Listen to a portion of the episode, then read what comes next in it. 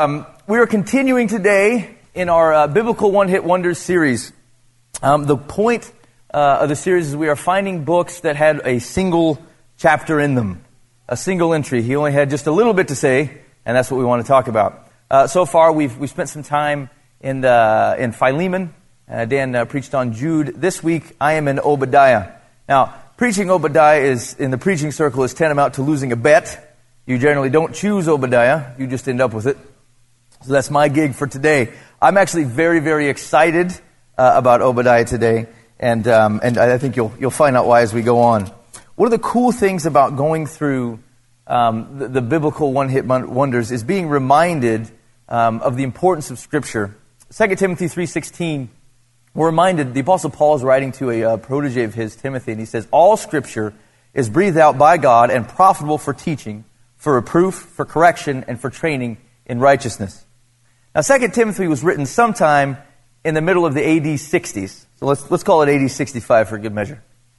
This was prior to many books of the New Testament, including all of John's contributions, and the book of Matthew, and the book of Jude, which Dan preached on last week.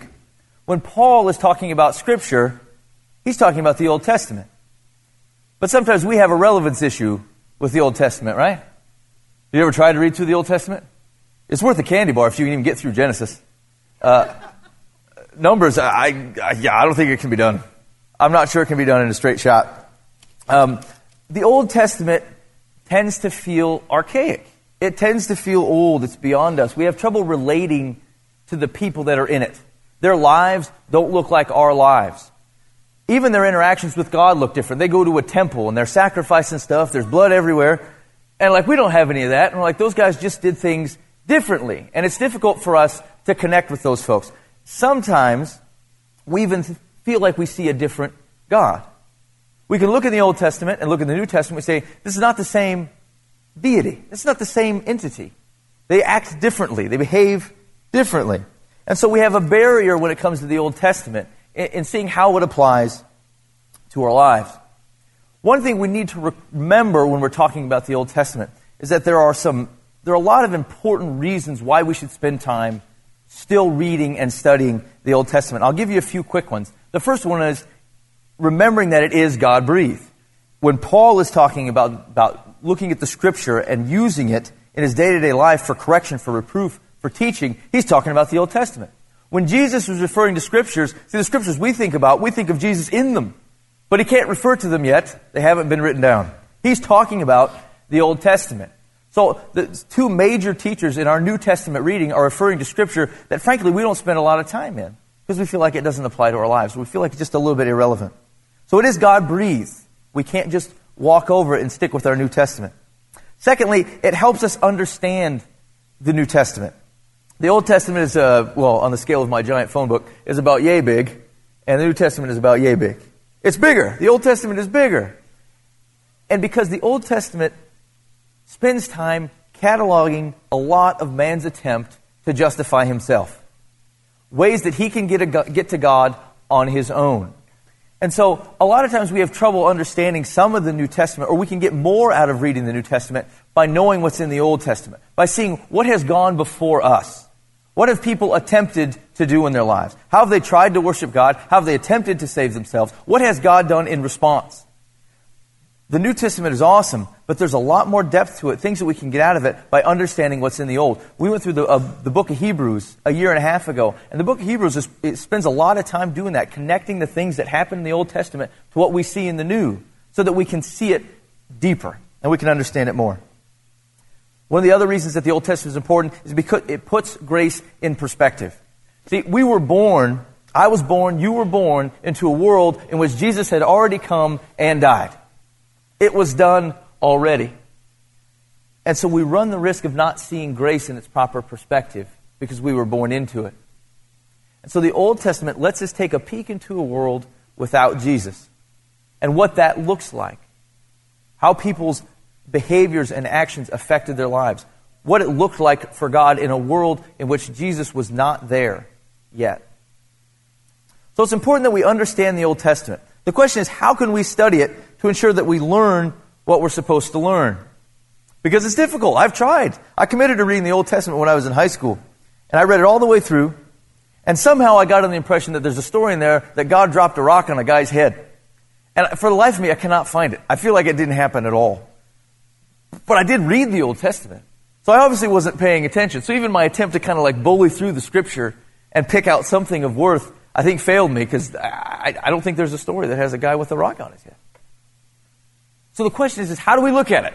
How do we learn what's in the Old Testament and how it applies to us? We're going to look for four things. That's what we're going to do in the book of Obadiah today. We're going to take these four things and we're going to look at it through those lenses to see if we can understand what's going on in Obadiah. The four things that we want to look at. The first one is what's going on. Okay, what's happening in this story? We need to understand the proper context where we're reading Scripture as a whole, the Old Testament specifically. Because what we tend to want to do in, Old, in the Old Testament is we find bits of Scripture that we really like and we apply them to our lives and we just live those. Okay, but Scripture oftentimes is specific to a certain people, a certain time, and a certain circumstance. When I, when I read that King Solomon is wise and wealthy, it's not really fair to take what God said to King Solomon and just apply it to my life. When he said, Solomon, I'm going to give you wisdom and wealth, and just say, he was talking to me. Ben Foust is to be wealthy and wise. That's, that's what God meant, right? That's taking a piece of scripture that I really dig on and just saying, that's mine. That's going to belong to me without taking into the context that it belonged to somebody else in a different time and a different circumstance. All right? So we need to know what's going on and understand the context in which we're reading. Second question we should be asking ourselves is, what about God? What in this circumstance or in this set of scripture can I learn about God? Can I learn about His character? Can I learn how He interacts with His people? We need to be asking the question, what about God? Thirdly, what about man or what about me? Who are the people in this story and how are they acting? Are they acting well? Are they acting not well? What are the consequences of the things that they're doing? How is God reacting to what they're doing? What is the worldly reaction to what they're doing? What ultimately happens based upon what they did? How can I see myself in the story? That's the third thing we want to look for. And the fourth thing we want to see is what about Jesus? Ultimately, all Scripture points us to Christ. Either it's because He's talking or because He will talk. The Old Testament is pointing to a time in which Jesus will come, and we can understand Jesus in better context when we understand how the Old Testament is pointing to Him. So, any Scripture we read, Old or New Testament, we should be asking the question what does this tell me about Jesus? How does this fit into the broad story of Jesus Christ? Those are the four things we're looking for. So, let's read Obadiah. We're going to split this into two segments. Um, Obadiah, you're going to get two sermons today. I'm sorry about that. We, can, we don't advertise that up front because people just leave. Um, I'm going to try to, we'll try to sneak this one in uh, in about 15 or 20 minutes, and then we'll hit the, well, the second one is the shorter. I'm excited about the second one. It's not that the first one's not good, but the second one's awesome. Okay? So let's get through the first one. We're going to read through Obadiah 1 through 14. Here we go. The vision of Obadiah. Thus says the Lord God concerning Edom.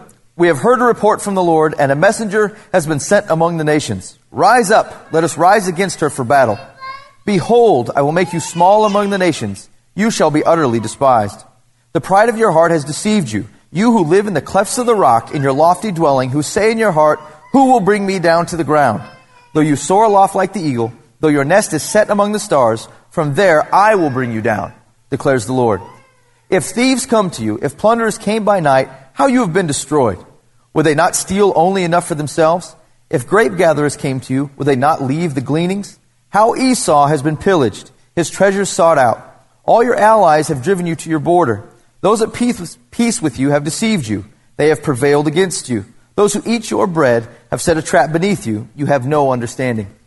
Will I not on that day, declares the Lord, destroy the wise men out of Edom and understanding out of Mount Esau? And your mighty men shall be dismayed, O Teman, so that every man from Mount Esau will be cut off by slaughter. Because of the violence done to your brother Jacob, shame shall cover you, and you shall be cut off forever. On the day that you stood aloof, on the day that strangers carried off his wealth, and foreigners entered his gates, and cast lots for Jerusalem, you were like one of them. But do not gloat over the day of your brother in the day of his misfortune. Do not rejoice over the people of Judah in the day of their ruin. Do not boast in the day of distress. Do not enter the gate of my people in the day of their calamity. Do not gloat over his disaster in the day of his calamity. Do not loot his wealth in the day of his calamity. Do not stand at the crossroads to cut off his fugitives. Do not hand over his survivors in the day of distress. Wow! You guys get that? We're all good. We can just head on home. Oh boy. So, That happens a lot in the Old Testament. That type of thing right there. You go through it and you don't know what you just did with the last three minutes. But let's ask our questions. Let's see if we can get through it and see if we can understand where the scripture is going by answering the questions that we proposed. The first one is what's going on? What's the context of what's being talked about in Obadiah? First of all, this is prophecy. It dates somewhere between uh, somewhere in the mid 500 BC area. Prophecy is a way in which a person uh, is communicating on behalf of God and he's telling things that are to come or he's explaining things and the reasons behind things that have come. Let's look real quick and understand the context um, of the world in which Obadiah is living in. So we see in the right hand corner, uh, there's Edom in the bottom right, uh, just, just north of the Gulf of uh, Aqaba. Uh, Judah is to the east, and then north of that is Israel. Very quickly, uh, let's remind ourselves why we're talking about two different sections here. Um, the nation of Israel, uh, generally speaking, refers to a man named Jacob, who was renamed Israel, and his progeny, his, his descendants. Okay? He had uh, 12 tribes that came from him, 12 sons. These were the folks that went into, um, uh, into Egypt and who were enslaved there. They came out of Egypt. They were given the land of Canaan, the promised land, and that's where they settled. Each of the tribes kind of found their own spot. A couple of them kind of hung out outside of it. Um, and so they were a full nation of Israel. So when we talk about the nation of Israel, we're talking about two different things. We're talking about a people, a people group, the people that are descended from Jacob or from Israel, and also a geographical area. So these folks are together for quite a while. Um, we find that the, the kingdom that is the nation of Israel ultimately gets split under um, after King Solomon. King Solomon, uh, the wisdom and, and, and, wealth guy, has wasted both of those by acquiring upwards of a thousand wives. That's what tends to help him to wisdom and wealth when you get a thousand ladies. Um, they brought their own gods, and uh, Solomon permitted them to be worshipped. And ultimately, uh, this angered God. God said, "I will take your kingdom from from you." And the broad nation of Israel was then split into the kingdom of Judah and the kingdom of Israel. Jerusalem um, stayed in the kingdom of Judah. It is a smaller kingdom and it is to the south. So that's why they're split up here. Other thing to, to keep an eye on is look where Edom is positioned. And see up top where it says Damascus. So there's a trade route that goes down from Damascus all along this, uh, this line here through Gilead, uh, where Benjamin is at, down along the Dead Sea, and ending up in Ezion Geber. I had a hamster named Ezion Geber once. That's not, it didn't happen, Joe. That's not, that didn't happen. It's not true. So, uh, that's an important trade route because it, it links um, the prime city of Damascus all the way down to the Red Sea. It's good to be a port city in this day. This is where all the goods are coming in from, uh, from the south on the Red Sea. So that's a little bit of, of where Obadiah is at. Okay, this is, this is the area in which he's preaching and talking about. What's happening? Edom is in trouble. Did we get the sense that Edom is in trouble? God is upset with the Edomites. The question is why? They're in trouble for, primarily for the reaction to the Babylonian pursuit to conquer Judah. Here's the other thing that happened. After these two nations were split, we have Judah, we have uh, the nation of Israel. Um, they continued to ignore God. They continued to do things that brought on, uh, that, that, God said, Look, I, I need you to turn back to me. He sent prophets. He sent people to say, You've got to turn around. You're worshiping pieces of wood. You look ridiculous. I need you to start doing the right thing. Turn back to me. You are my people. And they kept ignoring him. And God said, the consequence to this is I will send somebody to kind of make sure you see the reality of the situation. And so what he did was, is he rose up the Babylonian Empire and a, and a king named Nebuchadnezzar. And so Nebuchadnezzar was sent to Judah to basically take it over. He, he, he ransacked the city, he took down the walls, he captured the uh, inhabitants of Judah and, and took them prisoner. So, Edom, as the neighbor to Judah, has a part in this. Here's where God's upset. Verse 11, it talks about non involvement with these folks. They stood aloof. It says, On the day that you stood aloof, on the day that strangers carried off his wealth, and foreigners entered his gates and cast lots for Jerusalem, you were like one of them. When the Babylonians came in and attacked Judah, Edom stood by and did nothing. They did not defend their trading partner. They did not defend their brother city that was next to them. They stood aloof and thus became part of the action. God is also upset, we see in verse 12, for malicious gloating. But do not gloat over the day of your brother in the day of his misfortune. Do not rejoice over the people of Judah in the day of their ruin. Do not boast in the day of distress. The word brother is kind of uh, interesting here because the Edomites are descendants of a man named Esau. Esau is the brother of Jacob, who was Israel, who was the man named Israel. So when he talks about brother, yeah, they're a brother city, they're a trading partner. They're also descendants from two brothers. Okay? And he said, I'm upset with you because uh, you rejoiced You saw them taken over, and you had malicious gloating. You enjoyed their demise. Verse 13 talks about ruthless exploitation. These guys are a real piece of work, these Edomites. Do not enter the gate of my people in the day of their calamity. Do not gloat over his disaster in the day of his calamity. Do not loot his wealth. They joined in. Not only did they stand by and they didn't do anything to defend their brother, then they had a lot of fun at the expense of their brother and laughed at their misfortune, and then they joined in. They went and just picked up a little bit for themselves. This is why God is upset. This is why God is talking to the Edomites and sending Obadiah to talk about this prophecy. So, that's what's going on. That's our context of Obadiah hanging out. Next question is what about God? Let's talk a little bit about God's character. One of the things that we can pick up from Scripture is trying to identify how God acts, how He interacts with His people, what's the nature of His character. This is the being that we worship, the creator of the universe. I want to know as much about Him as I can. I want to know His character. So there's a danger, though, in selecting certain aspects of God's character that we like and dismissing or ignoring things about God's character that we don't like. One clear aspect of God's character in Obadiah is His wrath. Verse 2 says, I will make you small among the nations. Verse 8 says, Will I not on that day, declares the Lord, destroy the wise men out of Edom? Verse 9, Every man from Mount Esau will be cut off by slaughter. Guys remember last week when Dan was talking about that, uh, that conversation he had with the lady on Facebook about the Chick fil A deal? When she was talking about God, she said, My God is a God of, remember? Love. My God's a God of love. The thing that you're talking about doesn't match up with this aspect of God's character because God is a God of love. Now, 1 John 4 8 says, Anyone who does not love does not know God because God is love. Score a point for the Facebook lady. All right. But that's not the whole story, is it? That's not the whole story. See, God is love. That's true. But God is also wrath. He doesn't act outside of his character. He's telling these people that his wrath will come. He's not acting not God. He is God. So we have to reconcile the two. He is wrath. He hates sin. He will punish the wicked. We do not get to pick and choose which aspects of God to focus on. We must understand the full character of God as revealed to us through His Word. Yes, He is loving. Yes, He is forgiving. Yes, He is patient and long suffering and a protector and a healer and a ruler. But He will not be mocked. And it's a dreadful thing to fall in the hands of the living God.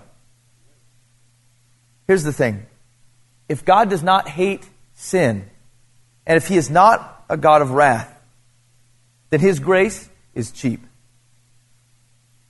Then you are not that bad, and the things that you do are not that offensive to God. Do not make the mistake of making a God in your own image by simply choosing certain things to believe or focus on when it comes to God's character. Romans 12:19 says, "Beloved, never avenge yourselves, but leave it to the wrath of God, for it is written, vengeance is mine, I will repay." Says the Lord. He's even taken vengeance away from you because you don't do it right.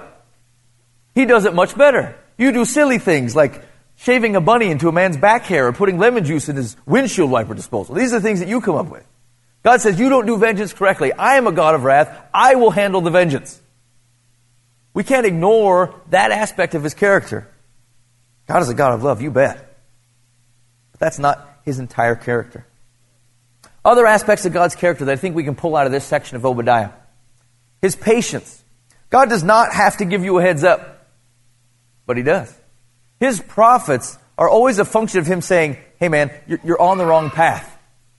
You're doing the wrong thing. Here's where this is going to lead you.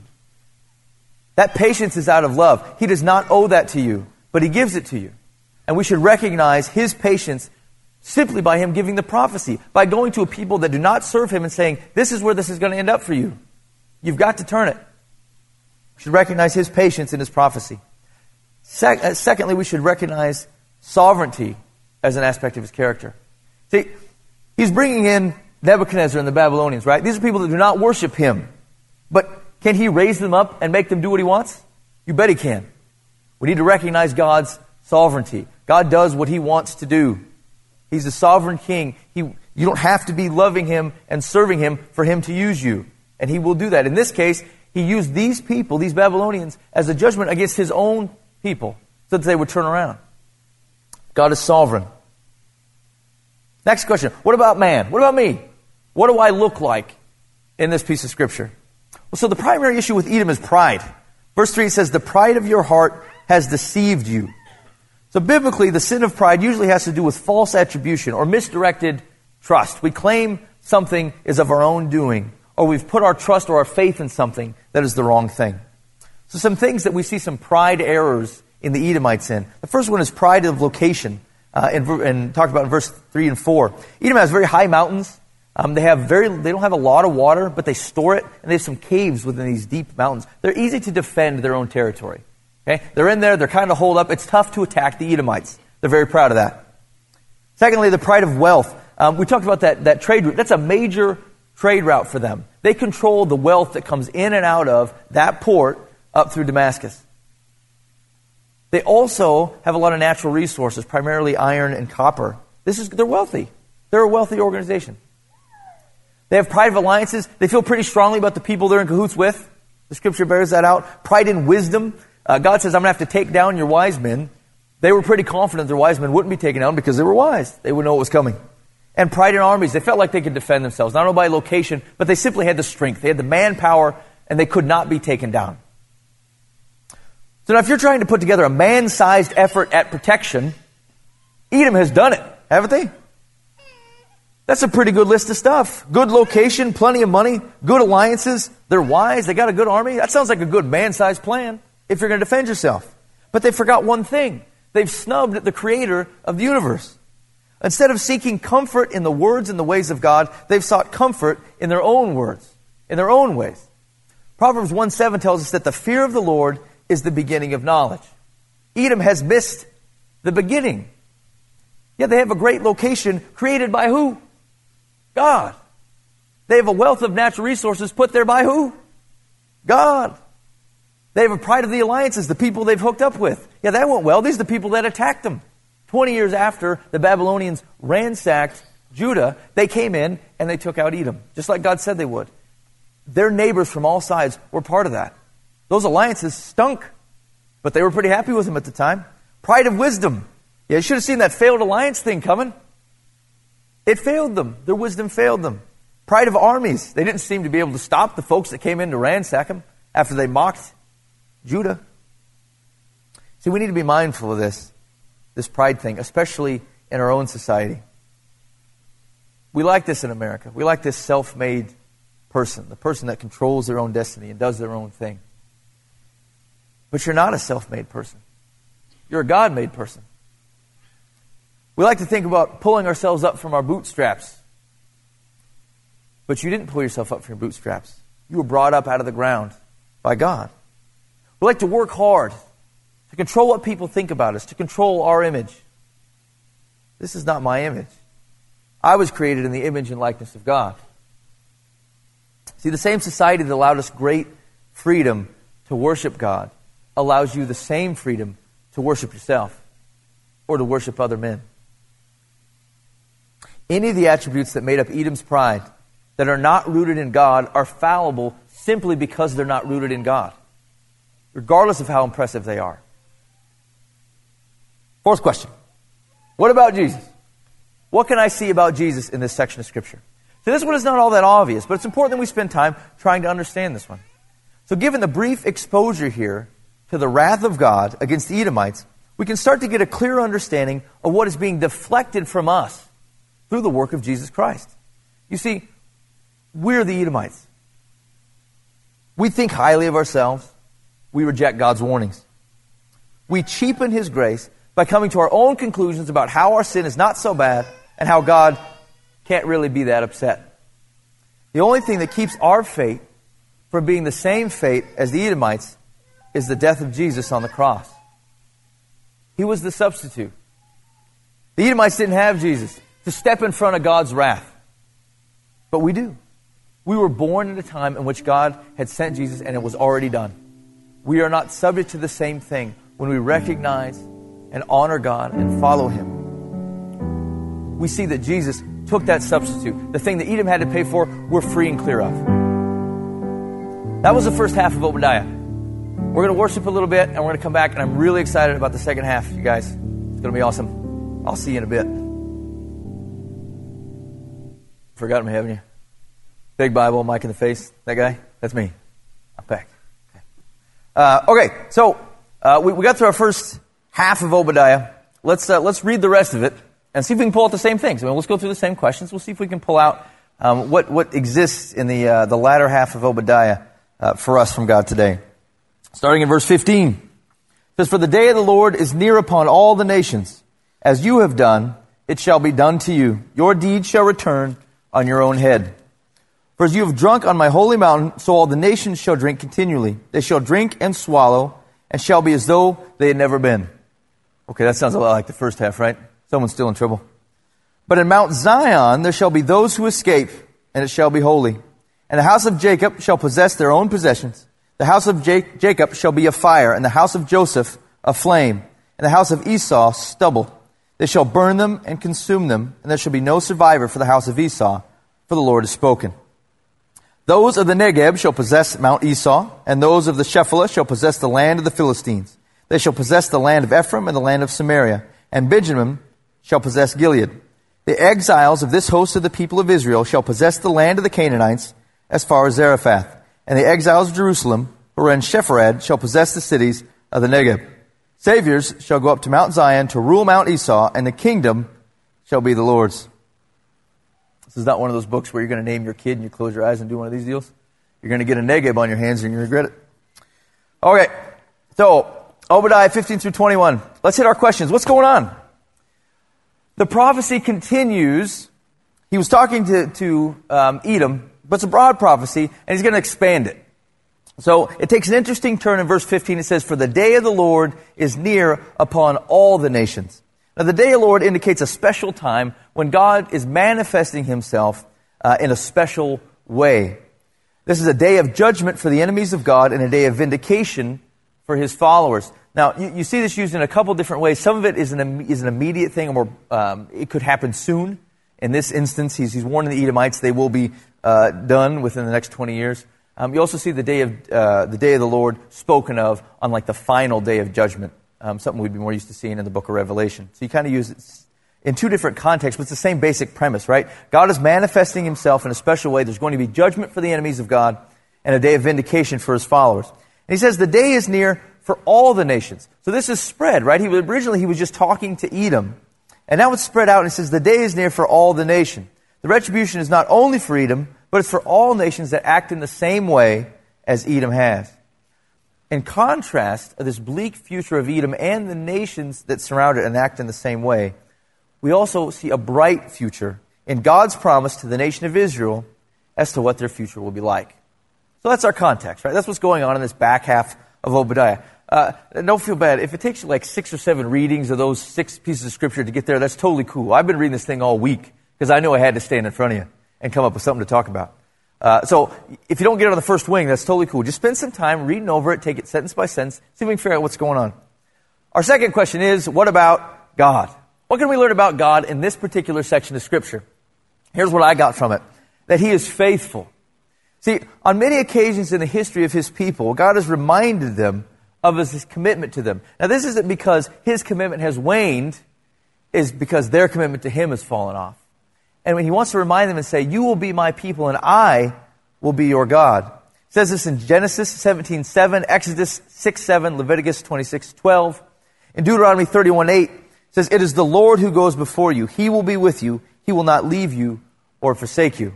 Now, that does bring up an interesting question, though, because we feel like he's kind of done that uh, to Judah. He's brought up somebody to come attack them and teach them a lesson, a punishment, a retribution uh, for seeking other gods. But when God says that I will not leave you or forsake you, it doesn't include exclude him from punishment to make sure that you don't leave for good, that you don't fall off the end. So they often turned from God, this nation of Israel, openly worshiping idols. They desecrated the temple, the very place that God had chosen to live among his people. They ignored his instruction. And this behavior is what caused the Assyrians, God used the Assyrians to capture the nation of Israel in 700, early 700 BC and Judah in 586, the event that Edom is in trouble for standing idly by for. But God has not forgotten his people. He's faithful. He promises a day in which the nation of Israel will be restored. And here's some of the ways that he talks about that. Uh, first of all, as, as a refuge. He says Mount Zion Um, there shall be those who escape, and it shall be holy. Now, Mount Zion in this context is used to indicate salvation. Uh, it's, a, it's a place where God gathers his people to him, uh, and he shall reign. We see it used in this way in Hebrews 12 and Galatians 4. It becomes synonymous with the new Jerusalem, the new way, after God has kind of taken care of the rest. And what remains is Mount Zion, the new Jerusalem, the place where God will reign. And it is to the place that people shall be saved and set apart from those who will be subject to God's judgment. He also promises unity. This is interesting. He says Joseph will be a flame and Jacob will be a flame. We talked about, remember those tribes? We talked about 12 different tribes of Israel. So uh, Joseph was one of them. Um, Israel, Jacob was one of them. So when they did that separation, split into two kingdoms, Joseph and Jacob were separated. They were no longer together. By their own choice, they had taken action um, and, and, God had said, I will take this kingdom away from you, I will split it, and those two had been separated. But when he talks about Mount Zion, when he talks about things coming together, okay, those two will be reunited. Those things that man had torn apart by his own action, God is bringing back together. My people will not be separated for all time by their actions. I will bring them back together. And that's what he's talking about when he talks about Jacob and Joseph coming together and ultimately Edom being destroyed. We can see this as a place of unity. He is faithful what you've torn apart, God has put back together. He also promises total victory. In verse 18, that Israel's enemies are easily defeated and none shall remain. We can see in his actions and in his promises in this prophecy that God is faithful. The things that he said he will do, he will do. Regardless of how many steps we take in front of him and try to destroy the plans that God has created. We learned about him being sovereign in the first section of Obadiah, and we are reinforced that he will do and he is faithful and he will be honest when he tells us he's going to do something. We should also take from this that his word is true. This requires reading a little bit outside of Obadiah, but I thought it was, it was interesting to be able to see these promises that God has made kind of come to fruition. In verse 19 and 20, uh, that's when he starts talking about Negeb and uh, Samaria, and like all those other places that I have trouble pronouncing, Zarephath. Okay? But what he's talking about is he's saying, these places will be restored to me. These are places that, that my my people were in and have slowly allowed themselves to be taken over and destroyed, and, and my word and my people are no longer in these areas. And when he talks about these different places, and uh, I should have brought the map back up because you can look and see where they're at, but you basically see where Judah was. And, and, and all these places he's mentioning are different places on the map where he's going like this. Okay? He started in Judah and he said, You're going to go to Samaria, you're going north. Go where Benjamin was at. You're going to make yourself, the people who were taken when the Babylonians came over, they're going to come over and they're going to be influencing areas like Damascus and Zarephath. And you're going to over in Teman and Petra. God's going to start in the center and it's going to, it's going to spread out. And my word will go out and my people will go out. His word is true. And we see this being, like, being paid off. Verse 19, he talks about Philistia. And if we read in Acts 8 and 9, it talks about Philip preaching from Azotus to Caesarea and, and Peter preaching in Lydda and Joppa. That's that area. The place that God said his word will go to, it happens. Acts tells us about it. Verse 19, it's talking about Samaria. If we follow again in Acts 8, 5 through 17, it talks about Philip preaching the gospel to the Samaritans. It's happening, just like God said it would. Verse 20, they're going to go to Zarephath of Phoenicia. Acts 11, 19 talks about Jerusalem Christians traveled as far as Phoenicia, Cyprus, and Antioch this bubble where God's people were segmented, separated from God, just like God said it would. His word and His people and His grace is spreading back throughout that region. They will not be contained. His word is true. He will do what He says He will do. What about man? What about me? This section of Scripture is less about personal deeds, actions, and attributes, and more about simply being able to identify the losing side. Like the nation of Edom and every person who has been exposed to this particular prophecy, we have a choice to either join God on the side of holiness and salvation or reject Him and remain on the side of judgment and ultimately God's wrath. This is important, guys. We're, we're not exempted. He, he gave us. This is what's going to happen. This is what I'm offering you. We're on the choice. Whether we wanted the choice or not, that's where we're at. We have the information that God has given us. The things that He said will happen, will come to fruition. From a personal perspective in this section of Scripture, it's simply what am I going to do? Which side do I want to be on? Here's the most important part of this section. What about Jesus? When I was looking over Obadiah, I, um, I was really, to be honest, I, I was kind of dreading it because I thought, uh, like, it, it's tough from an Old Testament perspective, we have to set a lot of background. I know this has been a lot of junk, right? A lot of maps and telling you about stuff that went on prior to this to try to get us a little perspective of what it is. But I was afraid that I wouldn't be able to peel out something that we could do or something that we could recognize Christ in. And I was so wrong about that. I was so wrong about that. This whole story in Obadiah, it's a great picture of the story of Christ. See, we first have to recognize, and we hit this a little bit earlier, that we are Edom. We are in their position because ultimately we are just as worthy of God's wrath as they are. Paul reminds us in Romans that the wages of sin is death and that all have sinned and fall short of the glory of God. Uh, that's us. We're in the all category. That's us. And in this state, we have the option to either share in the fate of Edom or share in God's promise to those who will love and follow God, to accept his promise, kept by the sacrifice of Jesus on the cross, to be holy, to conquer our enemies, to be part of the movement of the kingdom of God.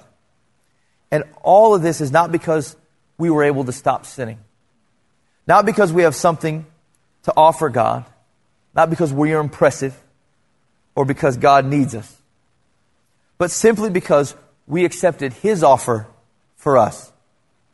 I will trade you my son for your sin. That's a heck of a deal.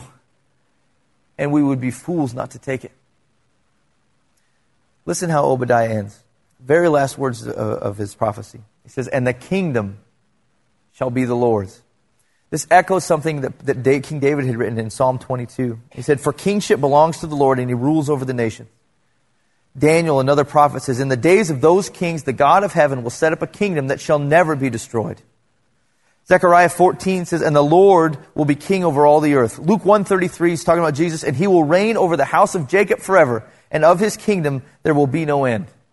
And in Revelation 11, the kingdom of the world has become the kingdom of our Lord and of his Christ, and he shall reign forever and ever. That's the good news. That is the gospel.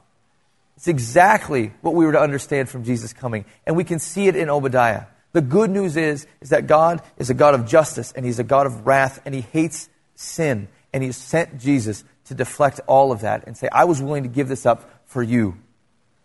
That's Obadiah. That's Jesus. And that's awesome. So what, what, what, can we do with this? This is my other fear, right? We're an Old Testament book. Um, I feel like the action items would be go to the temple, and we are going to be host, and we're not have anything, anything to do. Um, but again, totally surprised. I actually had to cut off the number of things that I thought we could do with this text as far as what I was seeing God do and what I was seeing God's people do and how we can continue to worship God and serve Him by fulfilling His promises. So here's the things I want you to walk away from. This is a very broad scope, but I think we can see all of this within the text of Obadiah. Uh, number one, in Joshua 24, 25, it says, As for me and my house, we will serve the Lord. The book of Obadiah puts us to a question Who will you serve? There are only two options, really God or not God. See, we just went through the text. Edom is the not God route. And I'll be real honest with you. That sounds like a junk choice to me.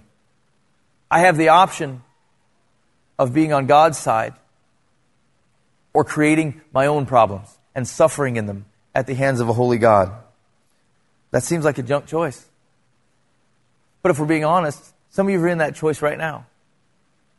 And there, there are a million reasons that you might have for staying in that choice but none of them are compelling. None of them lead to His grace, and none of them lead to His kingdom. So the first thing we should step away from here is who will we serve today? Second, holy living. God calls us to be set apart. Verse 17 reminds us that God's kingdom and His people should be holy.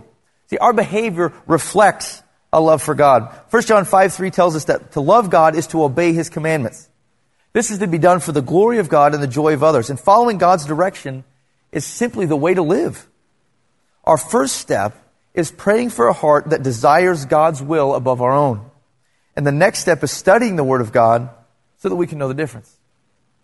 So we can live holy like He's asked us to. Number three, be part of spreading God's kingdom. I got lost in all the names of the, the sections of the countries and stuff, right? But like, what really grabbed me, and I get so jazzed about is that, is that spot, that Judah, and it just, God's word just penetrating out. From the nations of which God was removed, they are being spread. God's word is being spread. God's people are retaking, and God is, and the gospel is being preached. See, part of the glory of God's kingdom is to watch it spread. In Obadiah's prophecy, God's people are segmented, they're captured, and they're ineffective. But God equips his people with the ability to retake the lands for his kingdom. And we have that same opportunity today. You don't have to leave the country and go to Negev or wherever it is you want to go. Okay? You can do it here. We can be the center. We can be the Judah through which the walls of Pathway reverberate outside of the community of Johnston, in the communities that you live in, in the schools that you send your kids to, in the places that you work. We can be part of God's work doing that and see it spread the same way that we're able to see God's promises spread in this area of the country. Four, passionately pursue God in his, in his Word. One of the warnings we can walk away with from reading this text today is recognizing our potential for creating our own God out of the characteristics that we like. God is immutable. He does not change. So when we see wrath and we see love from God, we need to reconcile the two, not throw one out. There are few pursuits that have a greater benefit as pursuing to know the character of God actively trying to understand his full character, his full counsel that is available to us within his word. Number five, this is the best one, is to celebrate. Praise God for his saving grace. Praise God for his promises, his fulfilled promises. Praise God for his kingdom. And praise God for the justice that is his wrath and his perfect means to divert it from those who believe. Let's pray.